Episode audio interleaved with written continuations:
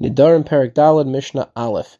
So I want to start with defining the term mudar and madir. Mudar is the person who is the subject who becomes usher to benefit through a neder, and the madir is the one who it is usher for the mudar to benefit from.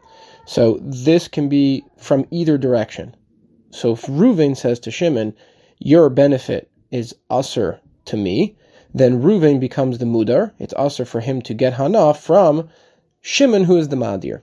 But the flip side also works. Shimon can say to Ruvain, my benefit is usher to you, in which case Ruvain is still the mudar, the one that is usher to benefit from Shimon, who is the madir. Now this Mishnah discusses the difference between um, someone who makes a neder of hana, that the person can't get any hana from the the mudar can't get any hana from the madir, and someone who makes aser the hana of ochel of meichel of food. Um, so it's much broader than just food. So the Mishnah is going to explain the differences here. Ein bein hamudar hana mechaver lemudar himenu ma'achal. There's no difference between someone who is aser to benefit from his friend from someone who is aser to benefit food from his friend. Ella drisas haregel the kalim she'in osin bahem ochel nefesh. The only difference is that um, drisas haregel, walking onto the other person's property, and borrowing utensils that food is not made with them. So if someone is a mudar hana, then he can't even walk on the madir's property or borrow non-food utensils. But if he's only noder meichel, then he can walk on his property and borrow those utensils.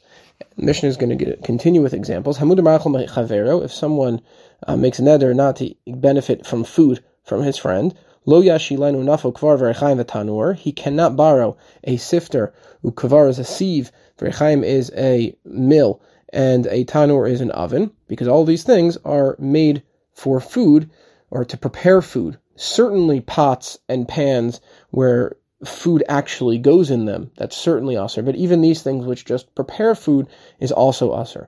Avamal shielo chaluk. So again, if someone is only noder food, then mashilo chaluk, he can lend him a shirt, vitabas, or a ring, vitalis, or a talis, unizamim, or nose rings.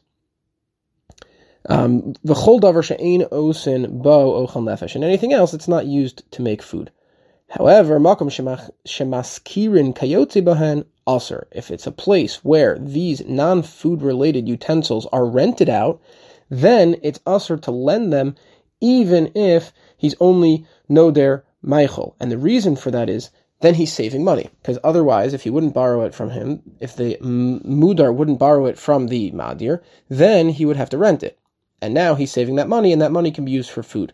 So it's really any financial benefit is also usher, which is why the Mishnah says the differences between these nedarim, they seem pretty broad, but they're really specific to walking on people's land because generally people don't charge for that, and borrowing non-typically rented kalim.